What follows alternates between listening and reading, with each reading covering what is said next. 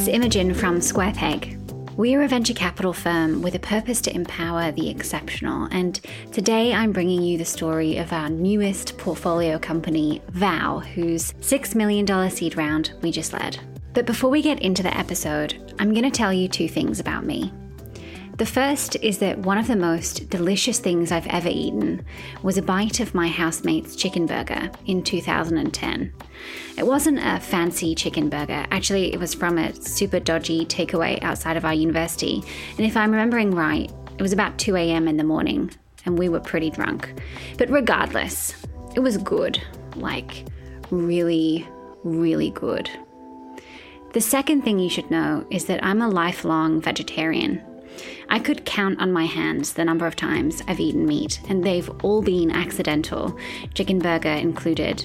I once popped a prawn dumpling in my mouth at a dim sum restaurant, for example, but that's basically it. The entire extent of my meat eating adventures.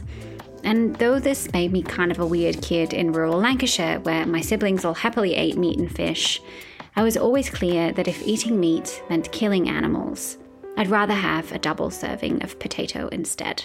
Now, at this point, I want to be clear that I really have no judgment over what or how much you eat. In truth, if I was honest with myself, I'd probably need to be completely vegan if I was to take my own ethical decisions to their logical conclusion, but I haven't because I love brie. So, really, no judgment. I'm telling you this for context because my experiences mean that I've been curious about alternative production methods of meat for years. If there was a way of producing truly delicious meat products without needing to consume vast swathes of land or send a single animal to an abattoir, I'd be interested. And excitingly, it seems we're about to live through the biggest disruption in food and agriculture since we first domesticated animals and plants some 10,000 years ago.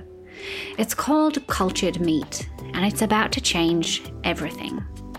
And to tell us why, today on the podcast we meet Tim and George, the founders of Vow, who in 2019, with a kangaroo dumpling, became the world's first company to make a food product from the cells of an undomesticated animal instead of the animal itself. Vow are building a library of cells from which they can culture or grow meat, some of which have even been plated by Australia's most renowned chef, Neil Perry. This episode will fundamentally change the way you think about the future of food, and we're so excited to welcome Team Vow into the Square Peg portfolio. So let's start at the beginning. Meet George. I grew up in a really very average middle class upbringing on the North Shore of Sydney in Hornsby, uh, about maybe three or four kilometres as the crow flies from where Tim grew up, coincidentally um, which is a pretty small world. I went to a very mediocre high school to begin with and really wasn't good at school. I wasn't engaged, I wasn't interested. The only subject which I really started paying attention to was food tech. I got really interested in this one particular prac where we made damper, and I did this braided bread. And I got this really nice comment from the teacher about how that was a real standout for her of all the pracs of the year. And I was like, oh, maybe I can be good at cooking. Damper is a kind of soda bread cooked in a campfire that was traditionally made by swagmen, travellers, and early settlers in Australia. It's now mostly the purview of school children and enthusiastic outdoor types, but regardless, the damper had introduced George to the world of food, and he promptly got himself work experience at Sydney's finest restaurants. I did try to be a chef, um, but when I was cooking as a child, I was mostly cooking with my mum or my grandma until I was in that sort of later stage of high school. It never, I never imagined it to be a professional activity. I felt it was like a family bonding exercise. Uh, and something I really valued as that. But it wasn't until I started to work in professional kitchens that I found it was something that both the act of cooking was really satisfying, but the environment that you work in is kind of addictive. You have so many things happening at once. You're doing these 16 hour shifts where it's just relentless action and activity, and everything has to happen in perfect sequence. Otherwise, you know, dishes don't get delivered or things get sent back or you don't time a table right and then you jam up the pass and it just it becomes very very messy very very quickly and so you have this constant energy and adrenaline rush and this culture of sort of work hard, play hard. That, as an 18 year old, is a very, very attractive proposition. Lots of adrenaline, lots of partying. Uh, that, at my age now, is pretty much my nightmare. Um, but certainly at 18, it was incredibly exciting. Though George may have been disinterested in school, he wasn't a poor student, far from it. And while he worked double shifts and weekends at Sydney's fine dining restaurants, during the day he studied biochemistry and immunobiology at the University of Sydney. In and lectures, in a white coat and in a hoodie, George learned about the fields of genomics, drug discovery and development, biomolecular ecosystems, and protein function and engineering. And though he seemed to really love both staring at cells under a microscope and turning raw ingredients into delicate parcels of flavor, neither seemed compelling enough to choose one over the other. And so in the end, he chose neither. And so I did this sort of fine dining circuit, spent some time at places like Tetsuya's, and I was really thinking about going down that avenue of moving into fine dining.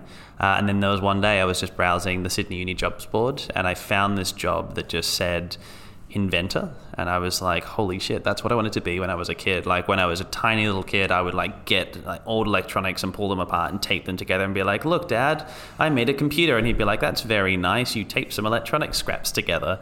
Um, but i always had this idea that kind of taking things and turning them into new things was like the dream. Uh, and so found this job as an inventor applied for it got it and ended up just working as an inventor straight out of uni which gave me a chance to do kind of everything under the sun and just get exposed to so many things very, very quickly. George worked for Intellectual Ventures as an inventor. It's a well funded company founded by a couple of ex Microsoft execs and worked on the premise that if you gave well scoped and well defined technical problems to super smart generalist types, they'd be able to figure out a solution.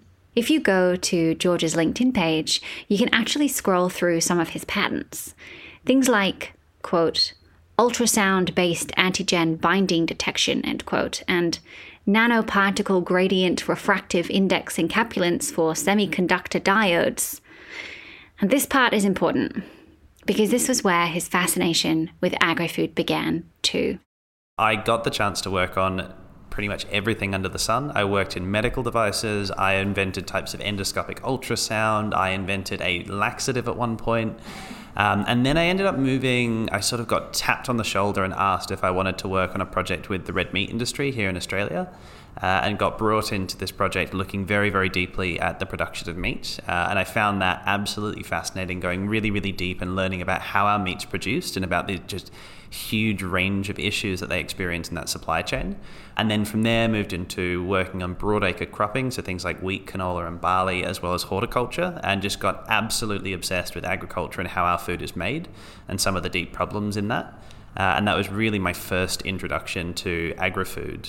One of George's first forays into the agri food world was a project on grains, and as was typical, he'd received a really specific scope to figure out how to grade different types of grain using an objective grading system. So, based on the technology, you could tell without a shadow of a doubt the quality of grain arriving in each hopper and sort it, value it, sell it according to that grading. And it was in figuring out how to implement an objective grading system that George really started to understand why solutions that only take into account the technical aspect of a problem without considering human behavior or competing priorities rarely work in practice. And it's a lesson that's relevant for Vow later on. I'll let him explain. There's a lot of really good, compelling technical solutions to that problem. But if you go and speak to grain graders and understand how the grain supply chain works, there is absolutely zero appetite to adopt it because everyone that benefits from that current grain system, the farmers, the graders, the wholesalers, uh, ends up losing out if you add in that objective layer because there's all sorts of kickbacks and bribes and changing of grades for people's benefit. And unfortunately, if you look at that as a technical problem and come up with a technical solution, you're never ever going to get anywhere. Uh, and the big, big lesson out of that is the need to be working, and it sounds so obvious when you talk to people in startups, but you need to be working with customers and really fiercely focused on that, not taking a problem from the real world and isolating it in this sort of invention incubator for several years and then just popping out the other side with a fully baked solution. It was almost universally solving the wrong problem because there were so many layers between the people solving the problem and the customers which needed those solutions or they believe needed those solutions. So, George had the agri food bug. It had gotten him good. But we're going to pause our story with George for now and introduce you to his co founder, Tim, so that we can catch you up to about the time that they met. I grew up somewhere called Berowra, which is a lot of people in Berowra probably want to call it the North Shore, but it's not quite. Um, it's right on the precipice of Sydney, but it's it's surrounded by the Australian bush. And I was very sheltered as a kid until maybe my early teens, um, and then I revolted and did everything differently. Um, instead of being academic, and I went to a very academic high school, I decided to get more interested in things like music and creative pursuits and drama, and not going to school and those sorts of things. Um, and then ultimately, after leaving high school, decided to study business at university. Probably lasted, I think, about three weeks the first time I went to university, and then dropped out. And then ended up leaving there, um, starting a business. Then, when that didn't really work out so well, went back to university. I think I lasted four weeks this time. I remember the last time that I dropped out, I had a group assignment. And I was put in a group with people who distinctly stated that they had no interest in getting anything besides a pass. And I thought, if I'm going to be there, we should do this reasonably well. And so I spoke to the, the tutor at the time, and he said, Well, in real life, Tim, you don't get to choose who you work with. And so you're going to be stuck with your group. And I said, Well, that's bullshit. so I basically went out there to decide and choose who I work with. As an aside, we found that the desire to work with brilliant people is a value that the VOW team hold really strongly, and it clearly began around this time for Tim. In the seven years before VOW, Tim worked for 10 different companies he either founded or joined, crashing him through different teams, roles, and industries. Sure, his LinkedIn is kind of a disaster zone of nine month roles here and there, but you can also see how he was converging on roles that required creativity, design, and empathy. Initially, though, he started out with Corona, the beer now I can see how all of these non-linear jobs had a progression and a journey. So I ended up getting a job in branding. So I worked for the brand teams of Stella Artois and Corona in alcohol. And basically, my job for them was to be putting together the activations for client side. So, going to the biggest hospitality venues around Sydney and helping the people who own these and manage these that they should be a spiritual home for Corona, or they should be instigating the seven step pour and all of the kind of repertoire of brand activations that are there for Stella Artois and Corona. And I ended up realizing that I absolutely hated it um, because all of the kind of KPIs were around selling more alcohol, and I was having a lot of fun and not really kind of enjoying the progression of where I was going. So, while selling alcohol wasn't for him, pulling together meaningful brand experiences and understanding human behavior was something that he clearly had a knack for. I had a buddy of mine who was working in design, and he kind of explained to me what design was, and I said, I think that that's actually an awesome career path, human centered design. And he ended up going, Well, hey, we actually got this job and you're substantially underqualified for it, but why don't you go for it? And he kind of gave me a bit of a inside understanding as to what their problems were. and so I went in there and I took a reasonably senior job working for the National Broadband Network um, as a designer. And very quickly realized that I had no idea what I was doing. And so the first three months were really me spending a lot of late nights Googling the things that I had committed to the same day, um, only to kind of deliver them the next day, um, as though I'd just forgotten to email them. And very quickly, over the space of a year, I had to basically force myself into becoming the senior designer that I had taken a role in. Tim eventually taught user experience at Academy XI, a leading design school in Australia, before landing the very senior role at Cochlear, overseeing and optimizing the experience of the 400,000 human beings that live with a cochlear implant across the world. And this combination of experiences taught him pretty fundamental lessons in user experience and human behavior, but something else was happening for Tim. He'd spent the previous two years living as a vegan. Unlike most people, myself included, who'd wrestled with the ethical and environmental impacts of eating meat and then just left it alone, Tim had decided he was passionate enough about eating meat that he was going to figure out if it really was possible to have your meat and eat it too. And this is where Tim and George's lives began to intertwine. I can tell you straight away that when I first talked to George, he was not the person I was going to start a company with. That's for certain. I had become completely obsessed with cultured meat and the idea of cultured meat. And I spoke to everyone that I could, and I spoke to a guy called Nick Hazell, who is the CEO and, founder of V2 Food. And, and he, he wasn't doing that there, but we, we sat down and we spoke, and he said, You've got to speak to this guy, George.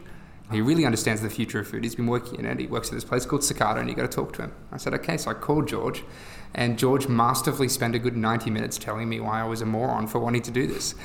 And he had good and compelling reasons as to as to why culture meat would be extremely challenging. And I got off the phone and I said, I'll never speak to that guy again.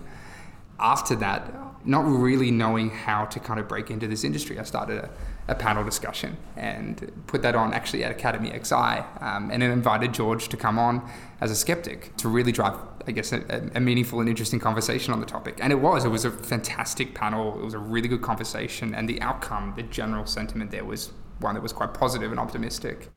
Okay. So at this point, Tim is leading the human centered design practice at Cochlear, the global leader helping restore hearing and connect people to the world of sound. He is a cultured meat convert. George has left his job as an inventor and is running Australia's most innovative agri food accelerator program at Cicada Innovations, where he's invested in and mentored 17 different ag and food tech companies. George is not convinced about the practicalities of cultured meat, but boy, is he curious. I spent all of my days and nights thinking about where the future of food was going and what were the most meaningful problems to be solving within food. Uh, and you just keep coming back to animals. It's very hard to look at food and not think that animal agriculture is the most uh, compelling opportunity and the most relevant area to be focusing on right now. And then by the time Tim and I spoke, I'd probably spent six months doing a deep dive into all the different ways you can replace animals. And they kind of fit into a few different categories. You've got the plant based stuff like Nick at V2, uh, sort of taking plants and transforming them into things that look and feel like meat. You've got the more reductionist approach, like Impossible does. They sort of take meat and decompose it into all the molecules and then find those molecules elsewhere and mix them together to make something like beef or like pork uh, and then you've got this third one, which is this crazy cell culture one. And when I was looking at these, you have the plant based one, which is totally proven and totally industrialized. You have the reductionist one, which at the time was just having early signals that Impossible's first prototypes had gone from the realm of absolutely horrible to only kind of horrible. So it was still very, very early on that journey. Uh, and then you had this cell based one, um, which, as uh, an undergrad who had to do a little bit of cell culture, I was still traumatized by staring down a microscope after spending hours and hours and hours slaving away in a hood to find more dead cells in my very expensive uh, cell culture dishes and my very expensive cell culture media. And so the idea of trying to scale that up to something which could feed billions of people is really challenging. So, this point is pretty fundamental to understanding how the alternative protein market is functioning. So, we're going to recap some of the most important points here. And to do so, I'm roping in James, my colleague at Square Peg and the lead investor for us in VOW, to run through the things that you cannot forget. The thing that George and Tim were arguing about was the fundamental technology that you use to make an alternative meat product. I'll take you through their argument from an investor perspective and then tell you where things are going from there. For now, all you need to remember is that there are two sides plant based and cellular agriculture. As George just mentioned, the technology that's most developed is plant based meat.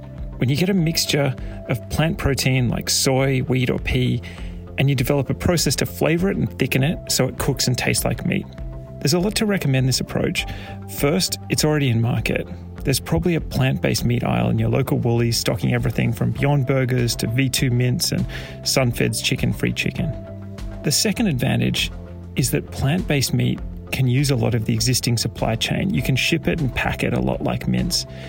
And the final advantage is the big one it's cheaper to produce than actual meat. This means that everyone in the value chain can make good margins, which explains why Woolies is putting it on the shelves. So, what are the drawbacks? Well, at the moment, they're taste and health. It's really hard to get a product that doesn't have the aftertaste of soy or pea. And the texture and structure of meat is also really hard to replicate with plants, which is why most of the products are unstructured like mince or burgers. Health wise, the jury's really out. In some ways, plant based is a lot better than low quality meat, but it's also highly processed, so the health questions are going to take a while to figure out. Okay, so let's talk about cellular agriculture. This is when you grow meat from cells. There are two ways to do it. The first is fermentation. That's when you use bacteria, algae, or fungi to grow proteins that you then combine into a product. This process has been around for decades and it's how they make products like Quorn. This is not what Vow are doing. What Vow are doing is cell cultivation. This is when you take a biopsy from a real animal, you isolate the stem cells, get them to proliferate inside a bioreactor, and get them to attach to a scaffold and differentiate into the right types of muscle cells. The drawbacks are that the technology is still emerging and for now incredibly expensive, and changing that will require serious technological breakthroughs. But the promise of cell cultivation is that if you can make those breakthroughs, you'll be able to make real meat with all of the nutritional and taste benefits that come along with that. And the potential is that this technological approach could eventually become the cheapest of all. Of course, it's not really as simple as which platform will win. These different technological approaches are already starting to merge and hybridize. So, from an investor perspective, what we started asking ourselves were questions like well, how will consumers choose a protein product and what type of value chain is likely to deliver the best choice in this matrix? What opportunities will arise to create some kind of sustainable, defensible advantage in that value chain? And this is where we got really excited because the Vow guys had unique answers to those questions. Okay, let's kick it back to George, who is still figuring out the viability of it all. I was sort of fairly deep in investigating the economics at that point, uh, and it became clear to me if you start to look at cell culture and you start to break this down to where do all the individual atoms that you need to feed these cells in what type of steel, it is something which can not only become cost effective, it can become cheaper than any other system. Uh, and that, to me, was what really changed my mind about cultured meat. After a lot of research and modelling, George and Tim were convinced that it was economically viable to produce cultured meat. That is, it could be competitive with traditional meat. And it shouldn't be underestimated how important this is because competing against an industry that has been optimizing for cost for hundreds of years is no mean feat.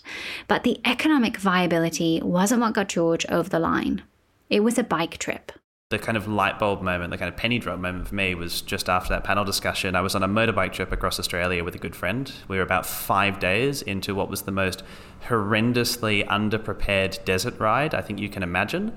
We had no real equipment. We didn't even have emergency beacons. We didn't have enough water or any spares or enough fuel. It was a complete disaster. it, it was really close to us being in real trouble. Uh, and we are lying under the stars one night in the middle of the desert, absolutely beautiful, cloudless night. Um, and we were chatting about protein and cultured meat and the future of food. And my friend made this comment. He just sort of threw out, he's like, Well, I guess in 30 or 40 years, kids aren't going to associate meat and animals. And I just kind of sat up and I was like, That's it. That's the thing. The companies that are going to win here are going to be the ones that accept that and go straight to that destination and don't go through this huge commodity fight against these highly industrialized animal industries. We know where this is going, we know where this story ends. Why not build a company that goes straight there?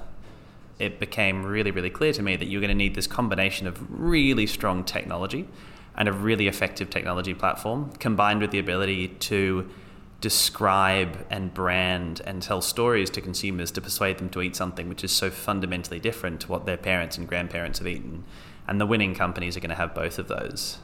And as far as I was concerned, there was no one I had met in the industry in Australia or the US who came close to Tim's ability to do those things. Tim, who'd spent his year understanding human behavior and branding and was equally as obsessed with cultured meat, had somehow built an expertise in the precise field of knowledge that George believed was missing from the technical and economic side of cultured meat storytelling. And to hear George describe it, it was kind of necessary that Tim had no idea of the technical complexities involved in building cultured meat products, because creating a new industry requires seemingly impossible creative thinking. And Tim had that in spades. George is absolutely right. I had no idea about how challenging those technical issues were going to be to overcome. It's been a very rude awakening, but an exciting one over the last 18 months or two years to figure that out.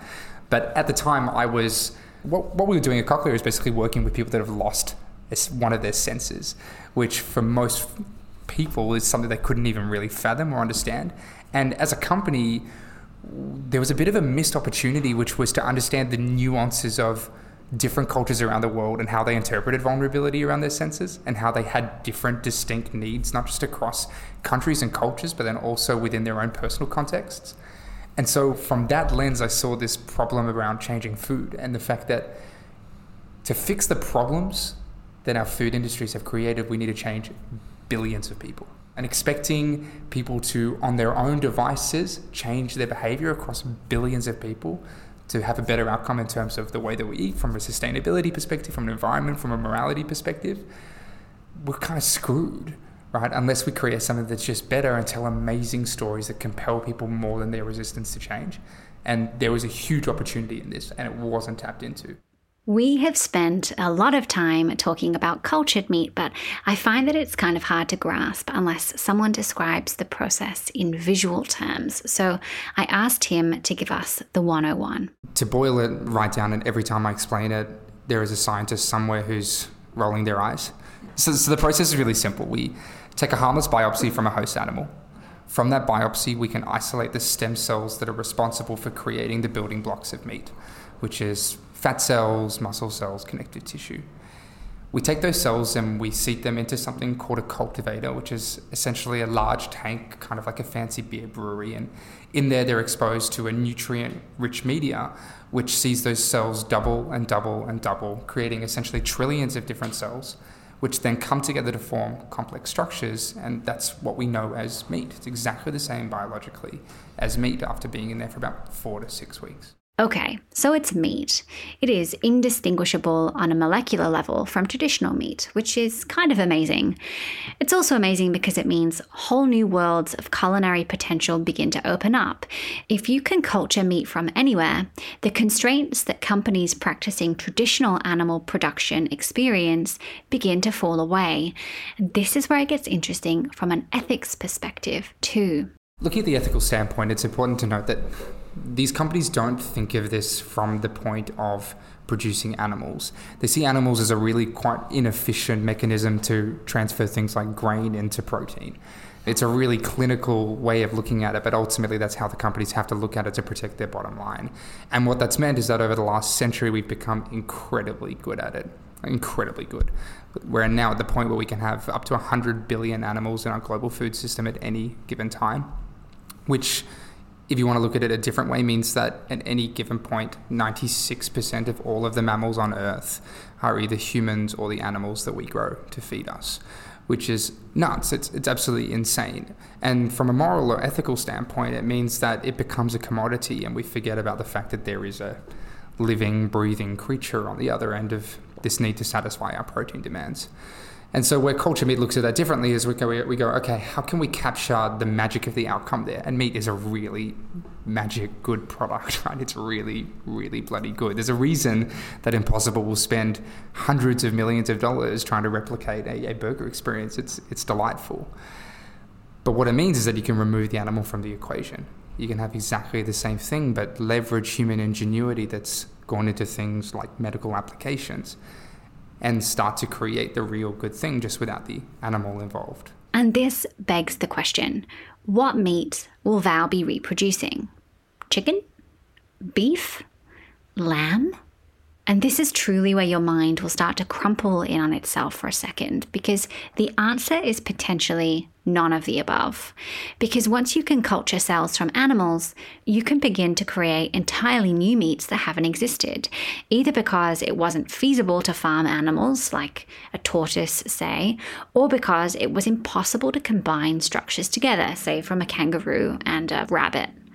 And this leap to products instead of replication is what's so fascinating about Vow.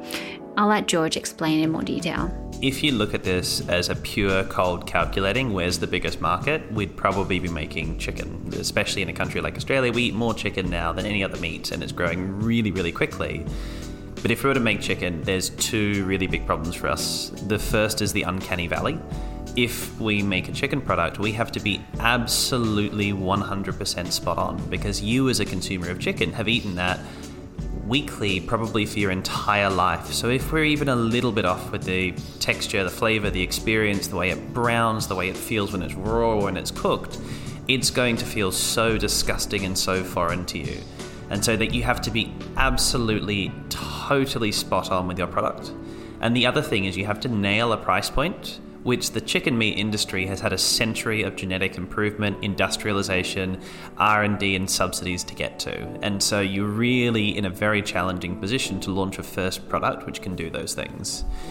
Combine that with our absolute conviction that inevitably we're not going to be eating chicken, it seems like in our view, a waste of time to go through that to get to where we know this industry is going. The industry is going to start off by replicating a lot of these products and then to differentiate against one another, start to change properties. And as that happens, that's going to drift away from being a chicken breast to being something which is quite different and will have to be described quite differently. You're no longer going to sell that as a chicken breast, but as a branded product. And this idea of drifting away from something which is a familiar commodity to something which is quite different may sound completely nuts, but we've seen exactly the same thing over the last century in the cereal aisle. If you were going to purchase a breakfast cereal in the 1930s or 40s, you'd be buying it based on the grains that are used to make that product. Cheerios originally launched as Cheery Oats, describing it based on the grain that went into producing it. Now, I'm pretty sure everyone listening is going to know exactly what a Cheerio tastes like, what it looks like and sounds like, and its color and its texture, and how it crunches when it's in your mouth. But you almost certainly can't tell me the five whole grains that go into making it today and how that formula's evolved over your lifetime. And we see exactly the same thing happening in protein. Is right now due to the nature of how we produce meat, we can only have a single animal. And we accept the constraints and the compromises of only being able to eat that.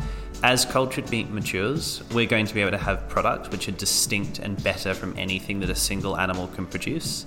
And we're going to move from what we have today, which is commodity meat sold on the basis of the animal that it comes from, to something which looks a lot more like the cereal aisle.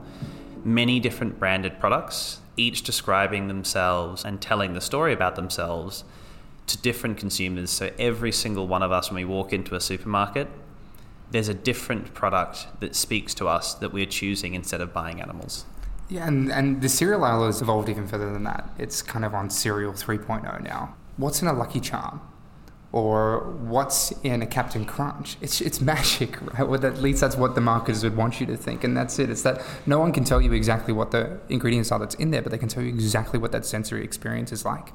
And then now you're starting to see new brands come through where the product is focused on the function that it serves. So Magic Spoon in the States is a awesome company that's producing a ketogenic style cereal.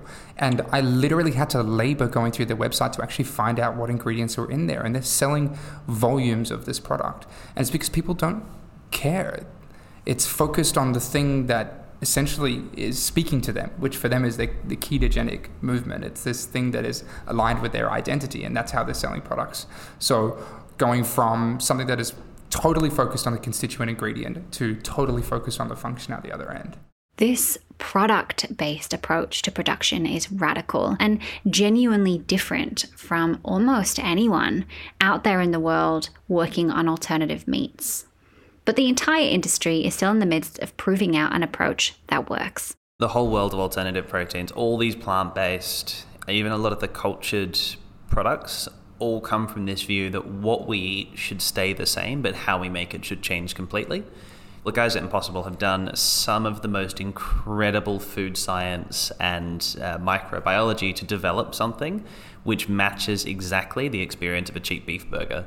And it's an incredibly high tech way of getting to one of the most commoditized foods on the planet our view is as more and more of these replica companies enter the industry, they're all going to be creating faithful replicas of those cheap beef burgers or similar commodity meat products. And as they do that, they're going to need to compete against one another. So whether they're using cultured meat or plants or that sort of molecular reconstruction of meat, they're going to be looking to pull levers to differentiate themselves. And they're going to be grabbing on the lever that says nutrition and altering that saturated fat to some omega 3s. Are they going to be grabbing on that lever labeled flavor and changing the way that it tastes or how it cooks? Or maybe they'll be adding functionality by adding in nutrients. Regardless, those things are going to drift away from being a true faithful replica of the animal that it came from and start to be something quite distinct and quite different. And it's not just the alternative meat producers who are considering how to alter meat for the better. One really important addition in there as well is that real animal meat producers have been doing the same thing for a century. They've been pulling different levers as well. They've just been constrained by the fundamental biology of an animal. So, meat scientists forever have been looking at how they can change the environment that an animal is in or what you feed them to have very minute outcomes in terms of the level of fat that's in there or the nutrient profile that comes out the other end. But now that there's this way richer opportunity to be able to just directly alter those different things. And so in 2019, with the help of a credit card, Vow sprang into life. Early on, one of the things we both felt really, really strongly about is we needed to do it. We needed to make something before we felt comfortable approaching investors and trying to raise money. And so we started off, Tim and I, in a room together over a couple of weekends in March, sort of working out what it would take to get to that point. And you need a few little things like scientists in a lab and all the reagents and consumables and equipment in that lab to be able to do that. And we pretty much just got out our credit cards and we spent about $50,000 over the course of four or five months getting to the point of our very first proof of concept of that kangaroo dumpling uh, that just sort of laid the foundations for everything that Vow has become. And then at that point, we felt really comfortable to say, we set out to do these things, we executed on these things, here's the next set of things we're going to execute on, and we're going to just set out and do those too. And so around that time, we were really, really lucky to raise uh, a small pre seed round from Blackbird and Grok Ventures, along with a handful of really, really wonderful and supportive angels. Uh, and then then following year was a matter of just doing more of that, of saying we're going to do something, running into a heap of what seemed at the time like insurmountable problems, and just working through them one by one, building a really, really, really strong team along the way, um, and then getting to the point of raising the recent round with SquarePeg. I think um, any deep tech or science backed company that wants to scale to customers that are in the billions of people is going to have to be a very capital intensive business. And as a capital intensive business, you only need to get better and better at managing money. And in the early days for us, and I think with any tech or science companies, the major challenge is how prohibitively expensive it is to go to, from zero to one. And so, what we wanted to do in the early days was prove that we could break the rules and the conventions of going from zero to one in our industry, which is generally you raise quite a bit of money with some great technical prowess and you make your proof of concept. And instead, we focused on going, how do we beg, borrow, and steal? And it was definitely all three of those things. Um, and we ended up, you know, with very limited money from our credit cards, about 60,000 or 50,000 Australian dollars, creating our first prototype. And for us, it was, as, like George said, as much a proof of concept that we could do it, but it's also proof that we could do it cheaper. I mean, we had bits of equipment that were free. We found a lab that was the size of a shoe closet and didn't have air conditioning at the time that we were able to use it after hours. There was many different ways that we optimized for cost, um, but ultimately that allowed us to do it cheaper and faster than, than really anyone else had. In retrospect, those early days sound really super fun and sexy. It's like, yeah, we started this in our credit card and did it in the evenings and weekends. But the reality of it is we'd work a full day at our jobs get to the lab and then just sit there in this tiny, tiny, poorly ventilated lab, which was often 32 or 33 degrees when we were working in there without air conditioning. And we would work until 1 to 3 a.m.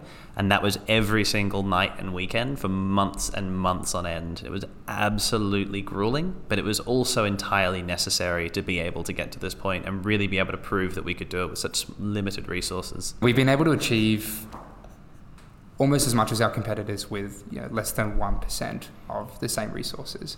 And it's something that we're going to continually want to do time and time again. And each time that we need to go back and dip into capital to grow this company, we're hopefully able to raise less but do more each time. And that's something we've been able to do so far. This is a very unusual way of building a biotech company, not only in their approach, borrowing labs and sneaking in sessions after work, but also in fundraising small amounts. It's extraordinary, really. And their approach has ensured that Vow really is a very special place to work. One of the real advantages that Tim and I have had founding a company, or at least in the first couple of years, is almost 100% science, is we don't come with any of the conventions uh, of how science should be done. And so there are, there are so many layers to this that we've just run into and been like, this is absolutely insane. We can do this better. But fundamentally, biologists are trained as scientists uh, in universities or occasionally biopharmaceutical companies, uh, and they're trained to do things manually for a whole range of really, really good and sensible reasons. What this means is some of the smartest people on our planet spend most of their days manually moving liquid between vessels, heating it up, cooling it down, spinning it. Uh, that isn't the best use of their time. And we're now at a point where, between software and some very, very low cost automation, you can take a lot of that manual handling out of their day and allow a single scientist to do you know, 20, 50, 100, 1,000 times more than they'd otherwise be capable of. Uh, and we're now really seeing that maturing in Vow. Uh, we're just on the precipice of having some of our most common workflows being automated from all of the liquid handling, all of that hand pipetting of moving that liquid between vessels is now done by a robot. Uh, and then all of the data acquisition is about to be done by a robotic microscope. And then all of the processing and analysis is done uh, by a software built by our in house engineering team. And so suddenly a single scientist is going to be able to do close to a thousand times the workload than they were at Vow less than a year ago and enjoy doing it a hell of a lot more. They're hiring, by the way. and Vow's team is a wonderful mixture of expertise and experience. And we couldn't finish without them talking about what makes the team so special. In the early days when we started hiring scientists at Val, we really wanted to optimize for people who wanted to break the rules and be really creative. But we also we need to work with people who are real doers as well and just focus on the execution because when we are looking at an end-to-end production process and how to automate it, we need a view from both sides. So we need the people who are going to go, if we automate this, I can focus on doing more creative things and improving the hypotheses that we're working with. But then we also need to have people who are optimizing and working on the perfect process so we can understand how to replicate that with automation and technology as well. So when we're hiring, we're either looking for people that skew really hard on either creativity or really operationally focused, or people who have a nice mixture of both and can talk both languages ultimately it's our goal at Vow to empower everyone on the team, whether they're scientists, engineers, food technologists, chefs, or designers, to do their best and most creative work and take away the rest. Ultimately, though, this all comes back to food, and their long term vision is hugely exciting. So, one of the major things that we're excited about is this idea of food being a way that people can express themselves. And we've seen in different categories across food, as more innovation comes in and choices explode, people become more brand centric and they use it as a celebration of their own personal identity. And by taking a technology like cultured meat and exploding the number of options that are available, it allows people to essentially express themselves individually through food. And what we want to do is create essentially this house of brands of all of these kind of different products that for people allows them to embody different individual parts, whether that's the ketogenic cereal or the one that helps plant a tree every time that you buy a product or what have you food is an exciting and nuanced experience, and the people who are going to do well in food and the most important food companies are the ones that understand and, adapt to that.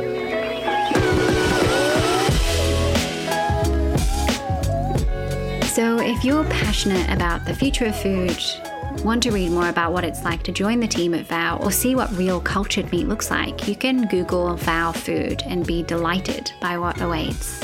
If you're interested in partnering with the team, I also really encourage you to get in touch. But for now, that's it for our conversation with Tim, George, and James. We're still on a series break while we prep for the next season, but I hope you've had the most wonderful start to the year, and I'll be in your ears again soon. I couldn't finish without thanking Romy, our wonderful producer, Tim and George for their time, and James for hopping in and providing some insight too. We'll catch you soon.